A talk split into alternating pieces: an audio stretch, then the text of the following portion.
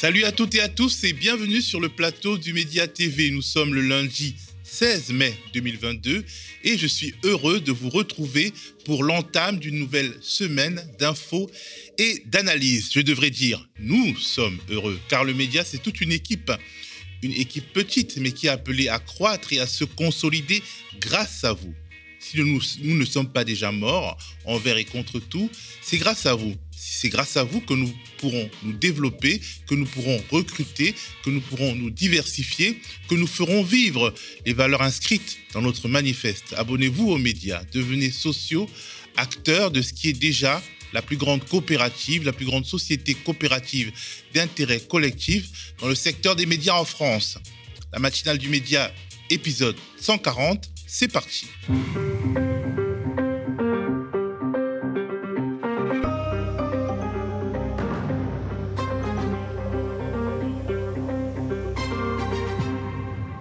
Aujourd'hui, nous parlerons naturellement des élections législatives, plus précisément du climat qui entoure ces élections législatives, avec une presse mainstream et des éditorialistes littéralement endiablés quand ils évoquent la nouvelle Union populaire écologique et sociale. Là où certains peuvent y voir, pour s'en féliciter ou pour le déplorer, le retour de la gauche plurielle qui était une sorte de réalité consensuelle en France pendant longtemps, d'autres dénoncent des islamo-gauchistes qu'on imagine prêts à marcher sur l'Arc de Triomphe et sur Notre-Dame. Pourquoi cette agitation Pourquoi ce changement de perception de l'éventualité d'un gouvernement de gauche en France? J'en parlerai avec Bruno Amable, économiste, professeur à l'Université de Genève, que je joindrai par la grâce de la visio.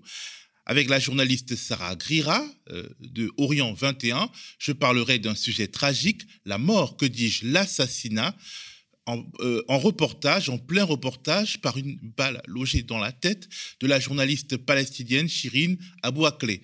Un assassinat qui montre à quel point il devient périlleux pour les journalistes palestiniens de couvrir la lente dépossession de leur peuple et qui traduit aussi la dégradation inexorable et l'absence de perspective politique dans ce qu'il est convenu d'appeler le conflit au Proche-Orient.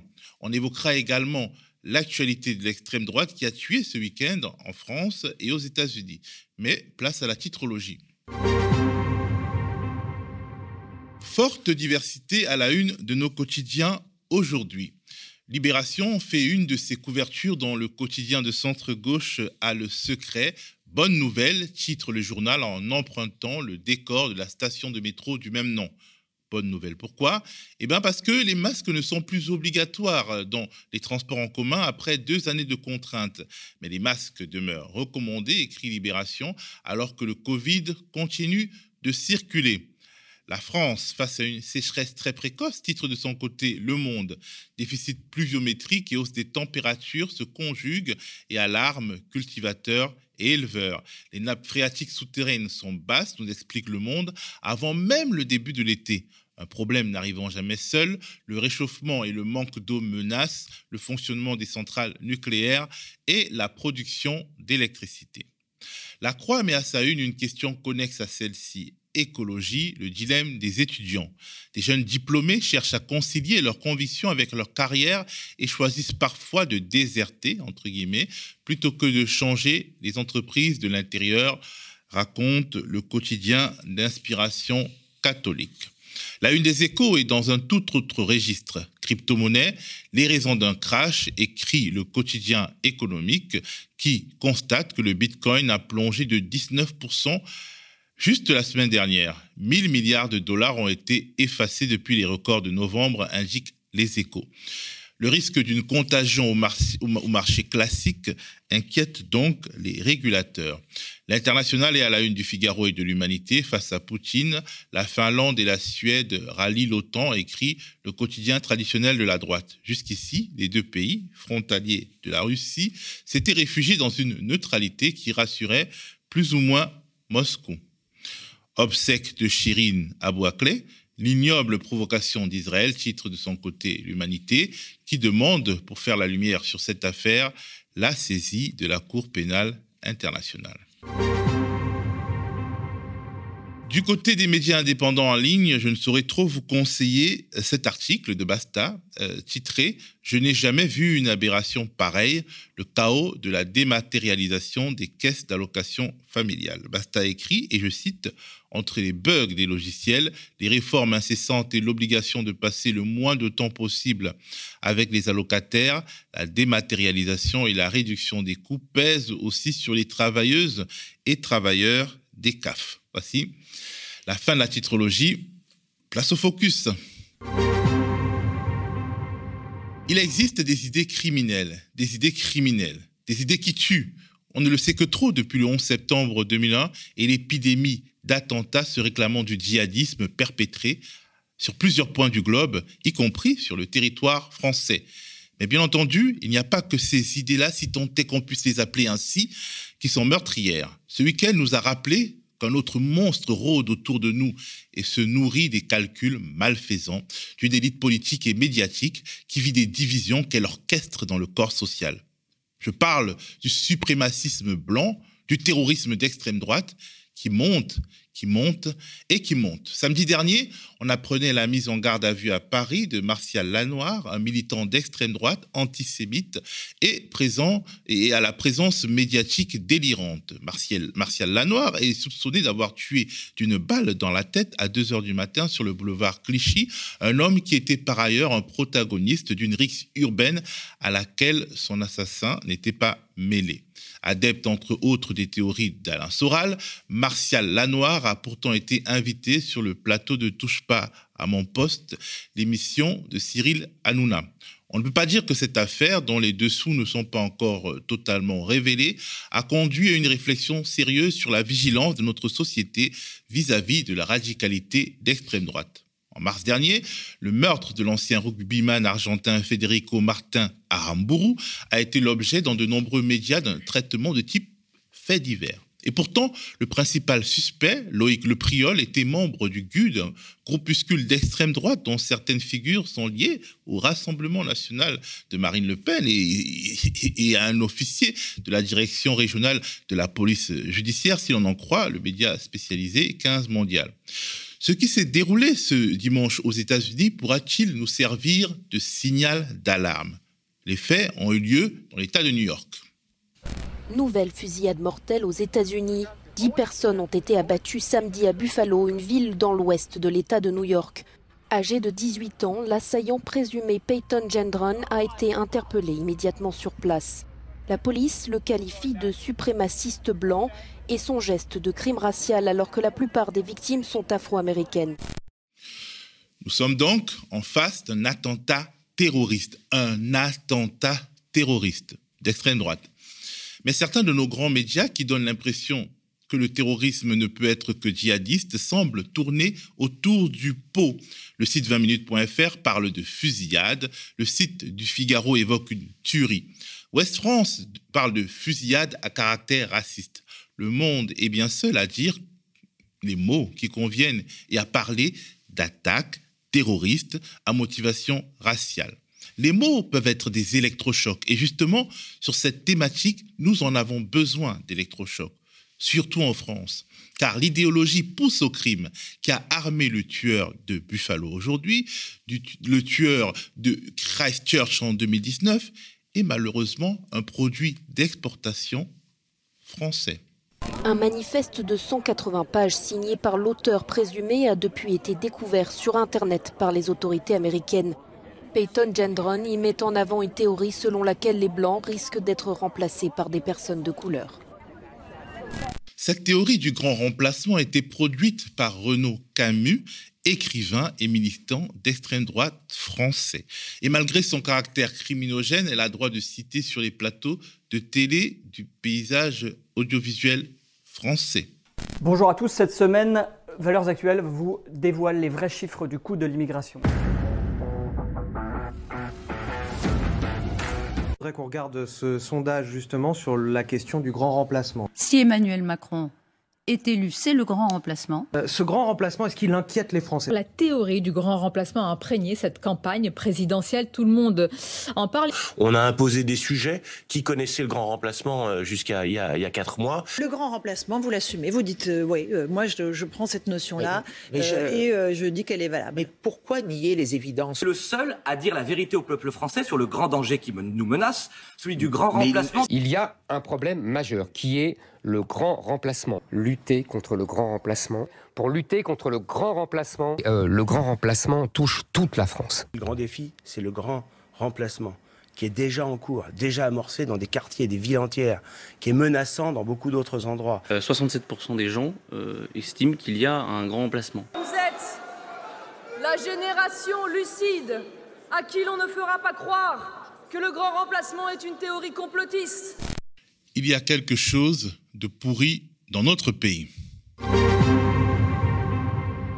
Il est bientôt l'heure pour moi de converser par la magie de la visio avec Bruno Amable, économiste, professeur à l'Université de Genève, co-auteur avec Stefano Palombarini du livre L'illusion du bloc bourgeois, auteur aussi de La résistible ascension du néolibéralisme, paru aux éditions La Découverte. Nous allons aborder les réactions un peu hors de toute raison du cercle des éditorialistes et des grands médias face à la perspective d'un rééquilibrage à gauche en France.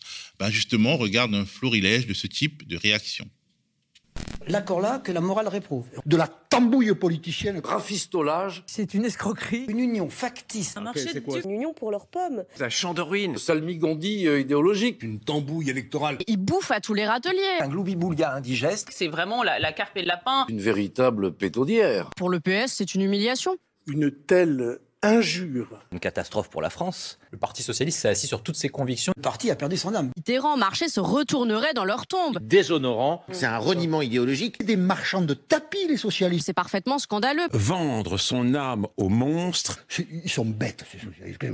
Des idiots. Olivier Faure, qui est le croque-mort du Parti socialiste. Et les socialistes et les écolos. Ils sont morts qu'il meure. Mm. Vraiment, il ne mm. mérite pas mieux. En dehors des règles démocratiques. La destruction de l'État. Dangereux aussi d'un point de vue républicain. Indigéniste et anti-républicain. Cette radicalité devient monstrueuse. Magma euh, de wokisme, de racialisme et d'indigénisme et d'islamo-gauchisme. Le communautarisme. Le communautarisme. C'est la soumission à l'islam fondamentaliste. Les pulsions bacharophiles, islamo-gauchistes, poutinolâtres, indigéniste. Chavezo-Castri. Qui veut régulariser les clandestins. C'est le Burkini dans toutes les piscines municipales. La lutte des races et le rejet de la valeur travail. Risque d'implosion économique pour le pays. Transformer euh, la France en un gigantesque squat et la livrer aux prédateurs d'en bas. Contre la police et la sécurité. Anti-flic. Transformer l'Assemblée nationale en ZAD. Le Ku Klux Klan l'a rêvé, l'antiracisme de LFI le fait. Une mise sur le grand remplacement pour accéder au pouvoir. Mais il n'en a jamais fait mystère. Quand vous avez le point, alors pour ceux qui nous écoutent, parce que c'est drôle quand même, qui met la vérité sur Monsieur Mélenchon, l'autre Le Pen, et qui écrit europhobie, nationalisme, charlatanisme. Je crois qu'ils ont oublié, je leur suggère, satanisme, mangeur d'enfants, que sais-je. Attendez, non, je vais vous dire une chose. non, non, tout ça, vous, pouvez prendre, vous, pouvez prendre, vos airs sérieux. Euh, cette presse-là, écoutez-moi, fait un tweet cette presse-là, en qualifiant le point de tract d'extrême droite. Qu'est-ce que vous croyez que c'est? Vous avez lu le contenu? Moi, j'ai lu. Donc, vous savez quoi? Je vais vous dire une chose. Vous, l'extrême droite commence au point. Non, écoutez-moi, en fait, je m'en fiche. Ce que je suis en train de vous dire simplement. Vous qualifiez la presse, le point, le monde de tract. Mais ça, c'est pas de la presse. Franchement, lisez. Moi, je vais vous dire un truc. C'est pas. Attendez, Nicolas Barret. Nicolas Barret. C'est pas. Nicolas Barret. C'est pas tous les jours que je vais le faire, mais volontairement, je vais faire de la publicité. Achetez ces deux journaux, vous allez bien vous marrer, parce que c'est délicieux de caricature. Et je vais vous dire franchement, la trouille que cette nouvelle union populaire écologique et sociale inspire à ce genre de journaux, et à la droite et à l'extrême droite dans notre pays. Vous avez quand même une drôle de conception de la liberté de la presse. Mais, ils sont Accuser le monde, le point et, et valeurs actuelles de tract. Est-ce que, est que je, je, suis contre leur liberté? Je suis en train même d'en faire la publicité tellement c'est drôle. Moi, ces deux-là, je vous le dis, je vais les encadrer tellement c'est plein de caricatures. la question... C'est le meilleur des sondages. Retour sur le plateau où euh, je reçois euh, par la magie de la visio Bruno Amable. Bonjour Bruno Amable. Bonjour. Alors, euh, les réactions que nous venons d'entendre sont-elles excessives ou alors elles traduisent un réel clivage politique? Oh, je crois qu'on peut dire que c'est excessif. Hein. moi, dans l'histoire euh, française euh, récente, je crois que j'ai jamais vu un tel déchaînement de, de, propagande de, véritablement hystérique. C'est voilà, assez fou. D'un autre côté, évidemment, on peut analyser, tenter d'analyser ce qu'il y a derrière. Et ce qu'il y a derrière, c'est clair que c'est une tentative de euh, recomposer des oppositions euh, politiques fondamentales. Voir qu'on est dans une situation un peu particulière où, euh, à l'opposition gauche-droite, on a maintenant une opposition qui oppose, disons, trois grands pôles. Et c'est évidemment compliqué. Et donc, euh, la désignation de l'ennemi est plus compliquée. Et donc, euh, là, ce à quoi on assiste, c'est euh, la désignation de l'ennemi absolu. Donc, c'est le pôle de gauche uni et, et l'espèce de délire propagandiste auquel on assiste, c'est la version, comment dire, exacerbée de la communication qui désigne le pôle contre lequel il faut résister, et donc par euh, défaut le pôle qu'il faut euh, soutenir. Alors, euh, la une du point dont il est question dans une, partie des images que nous avons vues, elle, parle de Jean-Luc Mélenchon, l'autre Le Pen. Ça veut dire qu'en réalité, aujourd'hui, il y a une sorte de double barrage entre guillemets républicains, ou alors en réalité, dire l'autre Le Pen, c'est euh, mettre un signe d'égalité, mais d'égalité, euh, une égalité dans laquelle finalement il y en a une qui est plus acceptable que l'autre, c'est-à-dire Marine Le Pen. Oui, on voit bien que euh, le, front républicain, euh, comme ça avait été euh, vu dès avant la campagne présidentielle, le front entre guillemets républicain, il est en train de se former contre la, gauche de rupture, contre la France insoumise, contre Mélenchon, etc. Et, ce à quoi on observe, c'est que toutes les attaques donc, sont des médias qu'on a évoqués, toutes ces attaques sont uniquement contre euh, Mélenchon, contre NUPES, etc. Et euh, il y en a, non seulement il n'y en a aucune sérieuse contre euh, l'extrême droite, alors que, comme vous l'avez rappelé dans, ce qui a précédé dans la matinale, vous avez des événements quand même qui permettraient d'alimenter hein, des, attaques contre l'extrême droite. Et euh, on a aussi une campagne de l'extrême droite euh, qui se fait euh, quasiment uniquement là aussi contre, contre Mélenchon et pas du tout contre, contre Macron. Donc on a une sorte d'alliance objective en fait entre le pôle d'extrême droite et le pôle bourgeois pour désigner en fait le camp à abattre comme étant celui de la gauche. Alors, euh, euh, ce qui est frappant, c'est que finalement, euh, si on a un peu de sens historique et de rationalité, ce dont il est question avec la nouvelle Union populaire, c'est à peu près une forme de gauche plurielle. Et pourquoi aujourd'hui, ça semble tout à fait inacceptable, alors qu'il y a quelques années, c'était à peu près la formule, enfin depuis 1981, c'est une gauche plurielle qui a par moment gouverné la France. Pourquoi aujourd'hui ça semble aussi atroce?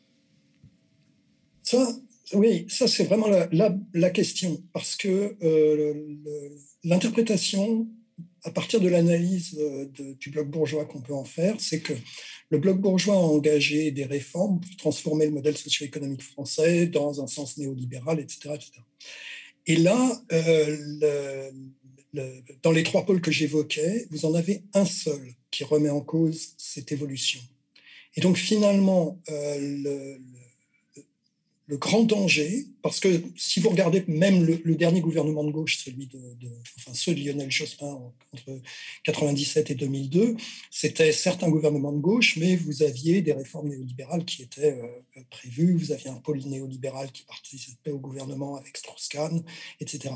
Là, euh, il est clair que le projet de la France insoumise euh, de NUPES, si jamais ils arrivent au gouvernement, c'est de lutter contre la transformation néolibérale du modèle socio-économique français. Donc, le fait qu'il y ait autant de résistance, c'est le, camp compatible, voire soutien de la stratégie néolibérale qui résiste contre le camp qui serait capable de remettre en cause cette stratégie. Et le danger semble beaucoup plus grand pour eux que lorsque c'était la gauche plurielle de, de, de Lionel Jospin. Donc en fait, c'est la dynamique des, hégémonies à l'intérieur de la gauche et le fait que ce qu'on peut considérer comme une gauche de rupture ne soit plus le faire-valoir d'une gauche néolibérale euh, qui est le problème. Oui, on peut le dire comme ça, absolument. Sur le plan politique, on peut le, on peut le dire comme ça. Est-ce que le néolibéralisme est trop habitué à, gagner pour céder, même tactiquement, quelques concessions politiques en 2022 je crois que c'est comme ils sont proches du, à la fois proches du but et puis euh, quand même très insécurisés parce que euh, le, réchauffement climatique, les problèmes environnementaux, etc., quand même remettent en cause hein, ces, ces, évolutions néolibérales. Je pense qu'ils se sentent à la fois euh, presque sur le point d'être totalement dominant et donc ne supportant plus la moindre remise en cause, et euh, fragile parce que certaines évolutions euh, des structures, du climat, de l'environnement, euh, tendent à le remettre en cause dans sa domination. Alors, pourquoi d'une élection à l'autre, de la présidentielle aux législatives, la gauche semble aussi renforcée? Est-ce que c'est un effet de loupe médiatique? Ou alors c'est juste que euh, le, premier tour de la présidentielle a constitué une sorte de surprise et de choc pour le, bloc néolibéral qui aujourd'hui réagit un peu à retardement? Euh, oui, je pense qu'ils réagissent à retardement, parce que dans, tout est une affaire de dynamique. Hein. Vous voyez comment en, 2017, Macron a gagné quasiment à partir de, rien sur le plan de, l'implantation politique, grâce à une dynamique qui avait été créée par la présidentielle. Même chose là, la dynamique euh, sur la gauche de rupture, euh, après la candidature de Mélenchon, c'est une dynamique positive, c'est une dynamique de croissance. Donc il est clair que c'est une dynamique de mobilisation. Donc ce qu'ils craignent, c'est que cette dynamique en fait entraîne euh, une, des, conséquences qui, sont qu'il n'y aurait pas de majorité absolue pour Macron, voire qu'il y aurait même éventuellement une une majorité euh, à gauche euh, à l'Assemblée. C'est-à-dire ce qu'ils craignent, c'est le mouvement. Euh, et le mouvement, il est, le mouvement politique des élections, je veux dire, le mouvement électoral, il ne va pas dans leur sens. Alors, quelque part, on a l'impression que la, panique n'est pas bonne conseillère. On a vu, par exemple, sur CNews, la, la télévision du milliardaire Vincent Bolloré, un, éditorialiste qui est censé être un enseignant, donc pas un milliardaire, euh, s'angoisser de ce que si euh, euh, la gauche arrive à un certain niveau à l'Assemblée nationale, elle pourra avoir la commission des finances et ce serait la fin du secret fiscal. Alors bon, justement, dans la logique des blocs que, vous évoquez, en réalité les personnes associées au bloc bourgeois pour des raisons ou, d'autres n'ont pas vraiment quoi que ce soit à craindre euh, de cette, euh, de cette euh, transparence fiscale. Est-ce que ce n'est pas une manière de faire la propagande de l'adversaire que d'avoir de tels arguments? C'est un argument assez, c'est un argument d'une franchise rare, si vous voulez, de montrer quand même que ce qui les préoccupe, c'est leur patrimoine et que parce que ce qu'il évoquait, c'était le secret fiscal. Donc, euh, est-ce qu'il craint la lumière sur... Euh, bah lui, à titre personnel, il ne devrait pas. Il est prof. À titre personnel, il ne devrait pas, mais il est quand même représentant d'un camp. Et puis, on n'en sait rien. Après tout, peut-être que lui aussi, à titre personnel, il devrait craindre quelque chose, on ne sait pas. Mais, mais ce n'est pas le plus important. Effectivement, le plus important, c'est qu'il il, euh, il, représente une crainte qui est la crainte des contribuables, vraiment une toute petite partie des contribuables qui sont les plus aisés, euh, qui peuvent euh, euh, craindre une remise en cause du mouvement qui a, été accéléré sous Macron, mais qui était déjà là avant, qui est un mouvement de baisse des impôts, d'évasion fiscale. Je pense qu'ils craignent ça, ils craignent en gros d'être touchés au portefeuille. Alors, avec une France ainsi divisée en, trois, bon, on verra ce que donnera la clarification des législatives avec tous les biais que peut avoir cette élection en France. Euh, Macron peut-il imaginer euh, demain conduire ces réformes néolibérales, y compris sur son camp, si son camp finit par avoir une, certaine forme de majorité? Euh, euh, Aux législatives, pas forcément majorité dans le pays, mais parce que le pays est coupé en trois, mais majorité aux législatives. La majorité législative lui permettra de faire ce qu'il veut, oui. En plus qu'il est personnellement libéré de la de la contrainte de réélection cinq ans plus tard. Donc oui. Donc, cette élection et donc ces législatives sont donc fondamentales. Oui, oui, absolument. en tout cas, pour, pour lui, il est clair que si les, choses seraient compliquées s'il n'avait pas une majorité au minimum relative, parce que sur, sur pas mal de thèmes, il peut s'entendre avec les partis même qui sont pas qui, font pas partie de, son mouvement. en revanche, s'il est dans, une minorité, il est clair qu'il ne pourra pas poursuivre son œuvre, son projet.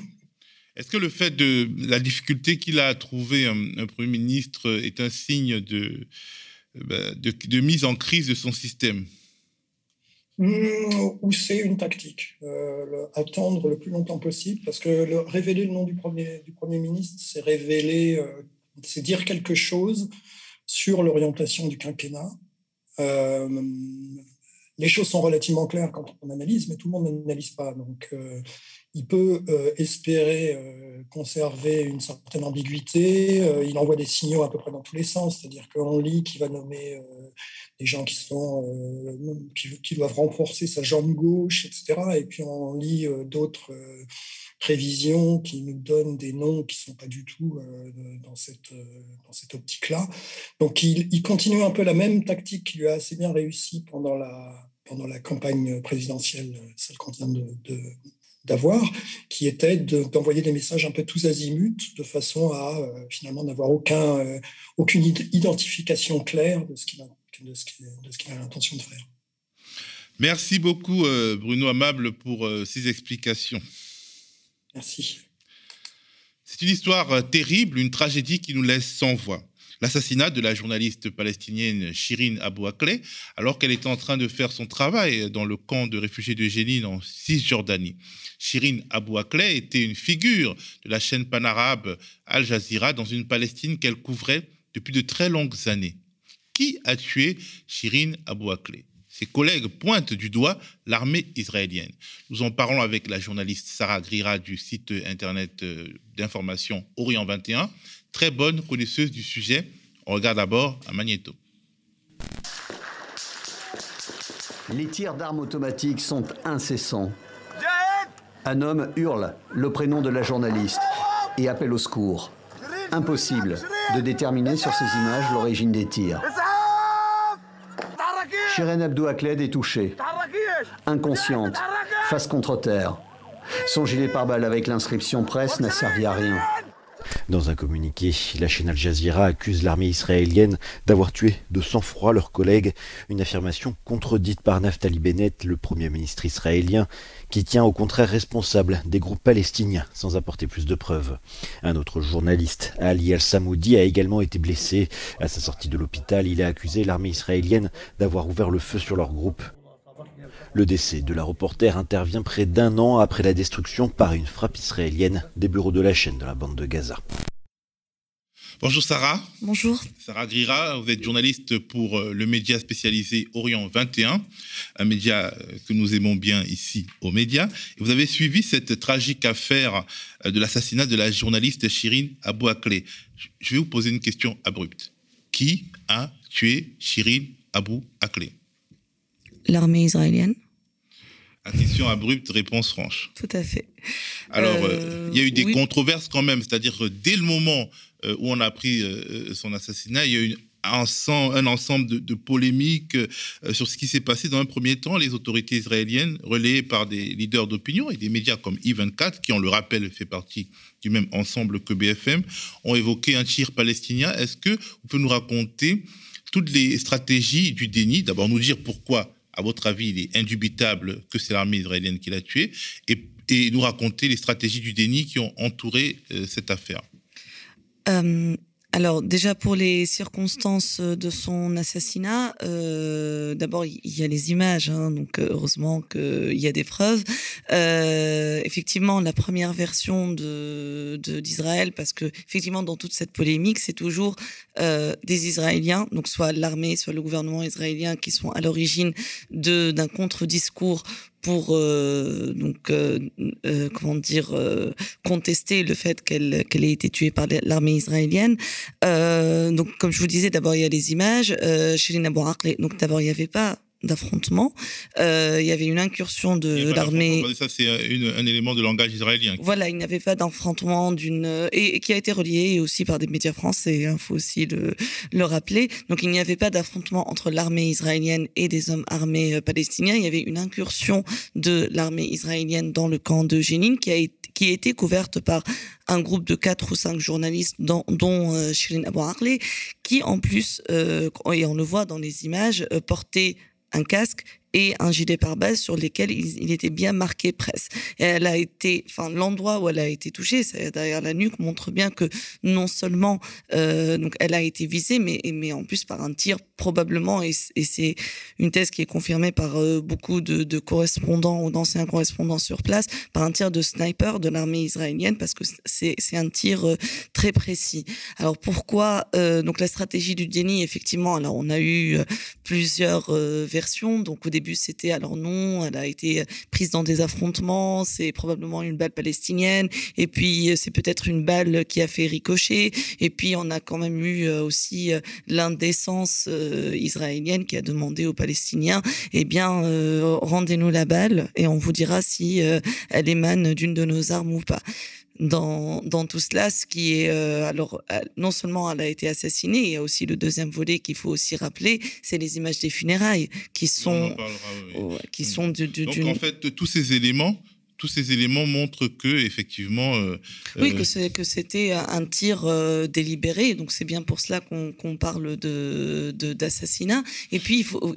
Alors elle gênait peut-être parce que quel est l'événement spécifique qu'elle couvrait et quel était l'enjeu de cette couverture? Alors l'événement qu'elle couvrait, c'était donc une incursion de l'armée israélienne dans le camp de Jénine parce qu'il y a eu des attaques en fait contre des Israéliens la, la dernière fois. Donc vous savez les opérations où des Palestiniens avaient poignardé. Euh, des, Israéliens et donc euh, bah, toujours dans la logique de punition collective de l'armée israélienne, et eh bien, enfin voilà, il y a une opération militaire et on inflige donc à tout un camp, toute toute une ville, la, la une punition collective euh, suite à cette à ces opérations. pourquoi elle gênait? D'abord, enfin, Shirin Abu est un symbole parce que c'est une figure très connue, effectivement, comme vous l'avez souligné dans le monde arabe, euh, mais ce n'est pas une exception. depuis 2000, euh, selon le rapport de Reporters sans frontières, il y a 35 Palestiniens, journalistes palestiniens qui ont été tués. La question. 35. 35 depuis. Plus d'un par an. Oui, voilà. Donc depuis euh, depuis la depuis la, la deuxième intifada. Alors la question c'est bizarrement pourquoi il n'y a jamais de journalistes israéliens qui sont tués alors qu'ils couvrent aussi euh, ces événements bah, Parce que souvent, ils sont soit du côté de l'armée israélienne, soit ils, ne vont pas jusqu'au bout. Je, voudrais juste vous citer à ce propos donc le, le, propos d'un journaliste euh, euh, israélien qui s'appelle Nir et qui disait il y a deux jours, en parlant justement de cette différence entre journalistes israéliens et palestiniens, c'est comme si on travaillait dans deux professions différentes, ils vont jusqu'au fond de la mine et nous, on attend à l'entrée. Donc ce qui dérange, effectivement, c'est ça. Et c'est souvent, d'ailleurs, on l'a vu euh, aussi au moment de la marche du retour euh, à Gaza. Euh, en fait, ce qui dérange surtout, c'est les images. Donc ce que Israël ne veut pas que le monde voit, c'est des images, des incursions, des opérations militaires. Et c'est pour cela que c'est souvent aussi des caméramans et des photographes qui sont visés par l'armée israélienne. Alors, était une une vedette, une femme connue dans plusieurs pays, parce que Al Jazeera en arabe, c'est un média international qui est euh, regardé dans tout euh, le monde euh, arabophone, c'est qui est consistant. Alors, qu'est-ce qu'elle représentait dans les pays où Al Jazeera en arabe est regardé alors effectivement, c'est une des premières et des plus anciennes journalistes de d'Al Jazeera. donc elle est vraiment, enfin, elle a accompagné plusieurs générations en fait de téléspectateurs euh, d'Al Jazeera. C'est une figure symbolique de la couverture des événements en Palestine, sachant que tout le staff des correspondants d'Al Jazeera euh, donc en, dans la Palestine historique, donc que ce soit dans les territoires de 48 ou en Cisjordanie ou en Gaza, c'est toujours des, Palestiniens. Euh, il y a aussi le fait que, alors, on peut beaucoup critiquer euh, Al Jazeera, notamment depuis 2011, sa manière de couvrir, par exemple, les printemps arabes. Il y a eu du discrédit aussi contre, enfin voilà, qui a joué contre cette chaîne depuis une douzaine d'années maintenant. Mais sur la question palestinienne, elle reste une référence pour deux, pour deux raisons. C'est que c'est une, un des dossiers sur lesquels euh, elle continue à avoir un discours intellectuellement honnête et journalistiquement euh, déontologique, mais aussi elle a tout un, euh, tout un réseau de journalistes, de correspondants sur place qui ne vont pas juste se contenter de justement couvrir les, grands, les grandes lignes, les grands titres, mais aller vraiment sur le terrain. C'est-à-dire que Chéline Abouark, concrètement, elle est de Jérusalem, mais voilà, elle apprend qu'il y a une incursion à Jénine, elle prend sa voiture et elle va à, à Génine. Et c'est aussi euh, donc à, part justement le fait de couvrir tout ce qui enfin tout ce qui se passe sur le terrain c'est aussi une figure euh, bah, c'est une femme journaliste. Donc c'est symboliquement quand même euh, euh, fort de voir une femme reporter de guerre qu'on a souvent vu avec son casque avec son gilet pare-balles qui était au, souvent voilà première ligne dans les, les opérations militaires de l'armée. Donc effectivement symboliquement c'est aussi une figure journalistique très courageuse. une inspiration une fenêtre vers la liberté un, modèle, oui, pour euh, sans doute euh, beaucoup de journalistes euh, ou de jeunes, filles, de jeunes femmes du monde arabe, oui. Peut-on encore travailler sur ce conflit quand on est un reporter palestinien sans avoir sérieusement peur pour sa vie ou pour son intégrité physique? Est-ce que l'objectif est de rendre impossible la couverture de cette situation qui se dégrade? Alors, comme je vous le disais tout à l'heure, euh, effectivement, il y a un vrai risque qui pèse sur les euh, journalistes euh, palestiniens, qui ne pèse pas sur leurs confrères et consoeurs israéliens.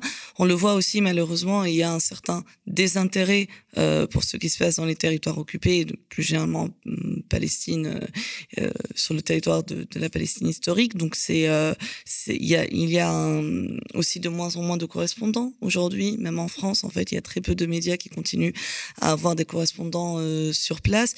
Et ce que je voudrais aussi souligner ici, c'est que euh, cette différence de traitement, le fait que quand on est journaliste palestinien, qu'on couvre ce genre d'événements, ça veut dire que l'on risque sa vie, alors que ce n'est pas le cas pour les euh, confrères et consoeurs occidentaux et ou israéliens, c'est aussi en fait une forme d'apartheid.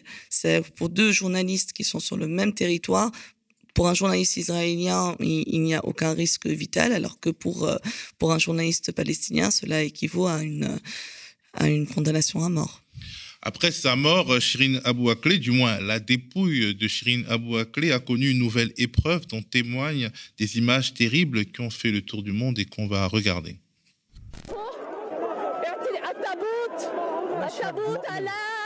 مشهد مؤلم. بكل تأكيد على الهواء مباشرة قوات الاحتلال. نعم. تعتدي على الشبان التابوت لم يب... لم يب... الآن قوات الاحتلال تطلق القنابل في داخل المستشفى. نحن نتحدث عن مستشفى. لا نتحدث عن ساحة حرب. إطلاق النار في داخل أبنية المستشفى التي يتواجد فيها كما نستمع إطلاق نار إطلاق قنابل هناك إصابة هناك إصابة Alors, euh, euh, Sarah, quand on regarde ces images, on ne peut se s'empêcher de poser une question, mais pourquoi ils font ça On n'a pas l'impression que que ça leur profite. Pourquoi ils donnent un tel spectacle qui nuit à leur image, en tout cas vu d'ici? Je, je n'ai pas des capacités psychanalytiques, donc euh, franchement, je, je, n'ai pas de réponse à cette question en fait. politique, c'est un dérapage. Une... Alors dérapage, non. Je pense que vu la quantité, enfin le nombre de policiers euh, mobilisés, euh, on est devant un hôpital. Hein, c'est devant l'hôpital Saint-Joseph à, Jérusalem, et la police est en train d'attaquer un cortège funèbre. Donc euh, elle a matraqué des personnes qui portaient un cercueil. Je veux dire là, on est au-delà de toute logique politique, c'est-à-dire que le simple droit humain a un minimum d'intégrité, de dignité, le, le droit d'être enterré, d'avoir droit à une cérémonie funéraire euh, digne et, euh, nié euh, euh, par les autorités israéliennes. Alors, est-ce qu'il y a une logique politique derrière? Je ne sais pas. Ce qui est sûr, c'est que pour, pour en venir à un tel acte, il faut quand même euh, être certain euh, d'un sentiment, ou être en tout cas but d'un sentiment d'impunité extraordinaire. C'est-à-dire que les autorités israéliennes savent pertinemment que même si elles font, euh, elles commettent des actes aussi indignes, aussi choquants, personne de la dite communauté internationale, c'est-à-dire le monde occidental, personne ne va lever le petit doigt. Alors, il y aura une petite condamnation par-ci, une petite moue euh, par-là, mais mais rien de plus en fait. Il n'y aura aucune sanction, il n'y aura aucun, ça ne sera jamais suivi d'effet. Et je pense que c'est surtout cela qu'il faut toujours avoir en tête, c'est que Israël peut toujours dépasser n'importe quelle limite, n'importe quelle ligne rouge. Ça n'est jamais suivi de conséquences. Alors ben, justement, euh, certaines analyses, certaines interprétations euh, estiment qu'il était question pour l'armée israélienne d'empêcher une sorte de jonction entre les communautés euh, palestiniennes, d'empêcher euh, que se passe tout à fait bien des funérailles qui devaient euh, finalement réunir les Palestiniens d'obédience chrétienne et les Palestiniens d'obédience musulmane, parce qu'on a vu des, des, prières œcuméniques qui ont été données avant l'enterrement de Shirin Abou Akleh, dont on rappelle qu'elle était une Palestinienne chrétienne de, rite syriaque. Est-ce que la question, euh, cette question-là vous semble pertinente ou vraiment c'est vraiment chercher euh, des explications là où il n'y en a pas? Non, c'est tout à fait possible. Oui, de toute façon, la logique de division euh, de la part des autorités israéliennes, euh, euh, on la connaît. Alors, diviser les chrétiens et les musulmans, diviser les Palestiniens de Cisjordanie et ceux, donc les Palestiniens de, de, de l'intérieur, donc ceux qui vivent sur le territoire israélien, diviser aussi les, les, ces Palestiniens-là avec ceux de Gaza ou ceux de la diaspora. Donc oui, la stratégie de, de division en l'occurrence n'a pas marché parce qu'on a vu des images très touchantes de prières communes, euh, donc euh, musulmanes et chrétiennes, euh, aux funérailles euh, de Shelena Borakle. La, la, stratégie n'a pas marché. C'est aussi peut-être une manière de rappeler euh, ou d'une volonté en fait de la part d'Israël de, rappeler euh, ou d'imposer encore une fois son contrôle absolu de Jérusalem, notamment de Jérusalem-Est qu'elle a annexé, que, enfin, que les autorités ont, ont annexé euh, de, de, manière euh, unilatérale et contrairement à, à tout, euh, enfin, dans un déni complet de tout principe de, droit euh, international. Euh, et donc voilà, même s'ils le disent, enfin, il y a une performativité du langage qui finalement ne n'aboutit pas euh, chez eux. Donc voilà, même s'ils disent qu'ils ont annexé Jérusalem, bah, dans les faits, Jérusalem-Est reste un territoire palestinien de fait. Euh, et donc c'est cette volonté euh, de toujours euh, vouloir réaffirmer sa présence. C'est d'autant plus intéressant que là c'est la police israélienne qui, euh, qui intervient. Et donc, euh, quand il s'agit, euh, vu qu'on est dans une gestion coloniale, en fait, des, des populations palestiniennes, quand il s'agit de, de, de, gérer, de contrôler ces, ces populations-là, on est toujours dans une, comment dire, une logique militaire, en fait. donc, même si c'est la police, on est dans une logique de gestion militaire. Et du coup, ces images ne sont guère différentes de celles qu'on voit quand ce sont les militaires israéliens qui interviennent dans les territoires occupés. Alors, je voulais qu'on évoque d'autres images qui sont devenues virales ces derniers jours et où, où euh, on voit, dans la ville d'Hébron, je crois, des personnes courir avec leurs affaires personnelles comme pour emménager en douce dans un immeuble. On regarde.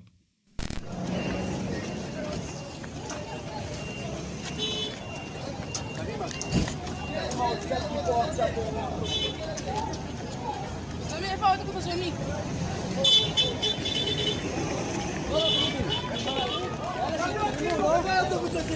Ela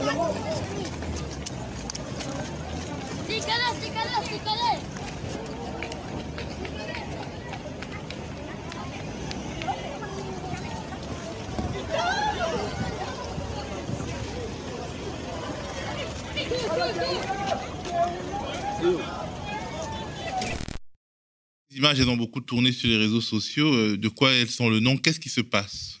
Il se passe, alors c'est dans le sud d'Hébron, euh, il y a quelques jours, euh, la Cour suprême euh, israélienne euh, a décidé, donc, euh, petit, enfin un peu de contexte pour ceux qui ne le savent pas forcément, dans la logique de d'une colonisation de peuplement. Il y a toujours une politique de colonisation euh, qui se poursuit dans les territoires euh, occupés, donc en Cisjordanie en l'occurrence.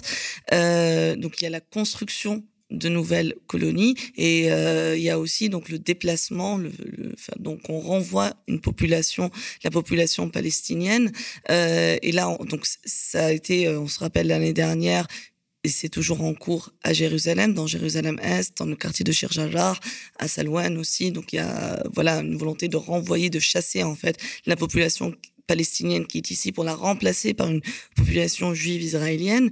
Et là, il se passe la même chose, c'est-à-dire que avec en plus là un comment dire euh, un adoubement euh, légal juridique en tout cas, euh, c'est que la Cour euh, suprême israélienne a décidé de chasser 10 000 Palestiniens euh, de huit villages qui se trouvent dans le sud d'Hébron. Euh, pour rappel, c'est l'opération de déplacement d'une population palestinienne la plus importante depuis 67. C'est quand même 10 000, euh, encore une fois, 10, 000 personnes qui sont chassées. Donc voilà, c'est comme d'habitude, on est dans une logique où on déplace une population palestinienne pour la remplacer par une population donc de colons juifs israéliens. Et c'est une manifestation, une des manifestations tout simplement de la politique d'apartheid que mène Israël sur tout le territoire. dans ce cas précis, euh, pourquoi ils se précipitent euh, euh, avec leurs affaires personnelles? Ils vont occuper un lieu vide Oui, c'est toujours, en fait, c'est des, des, images qu'on a toujours vues. Hein. C'était souvent le cas, d'ailleurs, on les a surtout vues à Jérusalem, ce genre d'images. C'est-à-dire que dès que les... parce qu'en fait, pour ce qui se passe, euh, c'est ce qui s'est passé dans les villages d'Hébron. Il y avait euh, les bulldozers de l'armée qui étaient là pour détruire les maisons. Mais quand les maisons ne sont pas détruites, les colons vont se précipiter avec leurs affaires pour prendre le contrôle des lieux avant que euh, la population palestinienne euh, ou des Palestiniens. Quand sont pas là, oui, quand les occupants ne sont pas là, quand, quand ils sont chassés, euh, pour éviter en fait qu'ils reviennent. C'est tout simplement la politique du fait accompli. Dès que le lieu est vide, on est là, on l'occupe et on empêche l'autre de revenir. En fait, dans un état de droit, des telles pratiques n'existent pas. C'est-à-dire que on, on, a la peine à imaginer ce type de comportement dans un pays démocratique parce que une des choses dont se prévaut euh, l'État d'Israël, c'est son caractère démocratique. Oui, c'est la seule démocratie du, Proche-Orient, comme ils aiment souvent le répéter. Alors bon, c'est... Je, enfin, je pense qu'il est assez clair aujourd'hui que ce discours, euh, au, mieux, c'est euh, de la propagande, au pire, c'est une grosse blague, mais je veux dire, le principe même d'un État démocratique, c'est une égalité entre les citoyens de, de cet État, ce qui n'est évidemment pas le cas euh, euh, en Israël. Et ça, ce n'est pas moi qui le dis. Donc ça, euh, là, depuis deux ans, il y a plusieurs organisations de droits humains en Israël même, hein, comme B'Tselem, il y a Human Rights Watch, il y a Amnesty International aussi depuis le mois de février, qui parlent aujourd'hui d'apartheid en Israël et en fait d'apartheid sur tout le territoire qui est contrôlé par Israël, c'est-à-dire sur tout le territoire de la Palestine historique. En d'autres termes, en Israël même, donc dans le, le, le, les, terres israéliennes même, mais aussi dans les territoires occupés de Cisjordanie ou de Jérusalem-Est, d'une, euh, mais aussi à Gaza, qui n'est pas factuellement occupée par l'armée euh, israélienne, mais euh, qui est sous blocus, rappelons-le, depuis 2017. Donc dans tous ces territoires-là, sur toutes ces terres-là qui sont sous le contrôle de, de l'armée israélienne, il y a un apartheid, c'est-à-dire qu'il y a pour reprendre l'expression d'Orwell, certains citoyens sont plus égaux que d'autres. Donc, en Israël même, euh, les citoyens euh, palestiniens, donc qui sont de nationalité israélienne, euh, vont avoir de fait, il y a une discrimination en fait, c'est-à-dire que depuis 2018, Israël a fait voter la loi de l'État-nation, donc qui définit Israël comme un État juif, et du coup, il y a une, elle a entériné, enfin, Israël a entériné par ce, cette loi un état factuel en fait d'apartheid, c'est-à-dire que maintenant c'est inscrit dans le marbre que il y aura une discrimination euh, en faveur des Israéliens euh, en termes de territoire. des Israéliens juifs, oui, pardon, euh, en termes de, de, territoire, en termes de logement, en termes d'immigration, ils seront toujours favorisés par rapport aux Israéliens palestiniens. Dans les territoires occupés, cela se manifeste d'une autre manière, c'est-à-dire que ça va être euh, au niveau du déplacement, donc les checkpoints, ça va être euh, euh, le fait de vivre dans, un, sous un ordre militaire, enfin sous un régime militaire, c'est-à-dire que vous pouvez être chez vous et avoir l'armée qui débarque, qui vous chasse ou qui euh, donc, voilà, mène des opérations sur le territoire. ça va être pour Gaza un blocus total, ça va être pour les Palestiniens de la diaspora l'interdiction de fouler le territoire palestinien ou israélien, contrairement aux étrangers juifs qui, eux, auront toujours la possibilité non seulement de venir en Israël ou dans les territoires occupés, mais aussi de s'y installer, donc dans les colonies également, et aussi d'obtenir donc la nationalité israélienne et tout ce qu'il faut pour euh, pour s'installer et pour mener leur vie euh, là-bas. Donc c'est vraiment un état d'apartheid euh, à tous les, les niveaux et donc voilà c'est complètement incompatible avec le fait de se prétendre une démocratie ou un État de droit.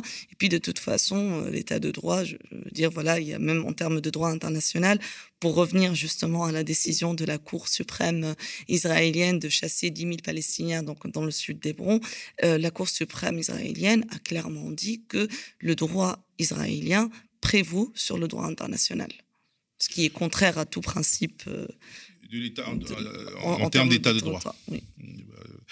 Alors, ben, merci euh, beaucoup, Sarah Grira, euh, de nous avoir éclairé sur cette euh, tragédie, la mort de notre consoeur, mais également cette tragédie palestinienne dont, à laquelle on s'est malheureusement habitué. On ne devrait pas s'y habituer.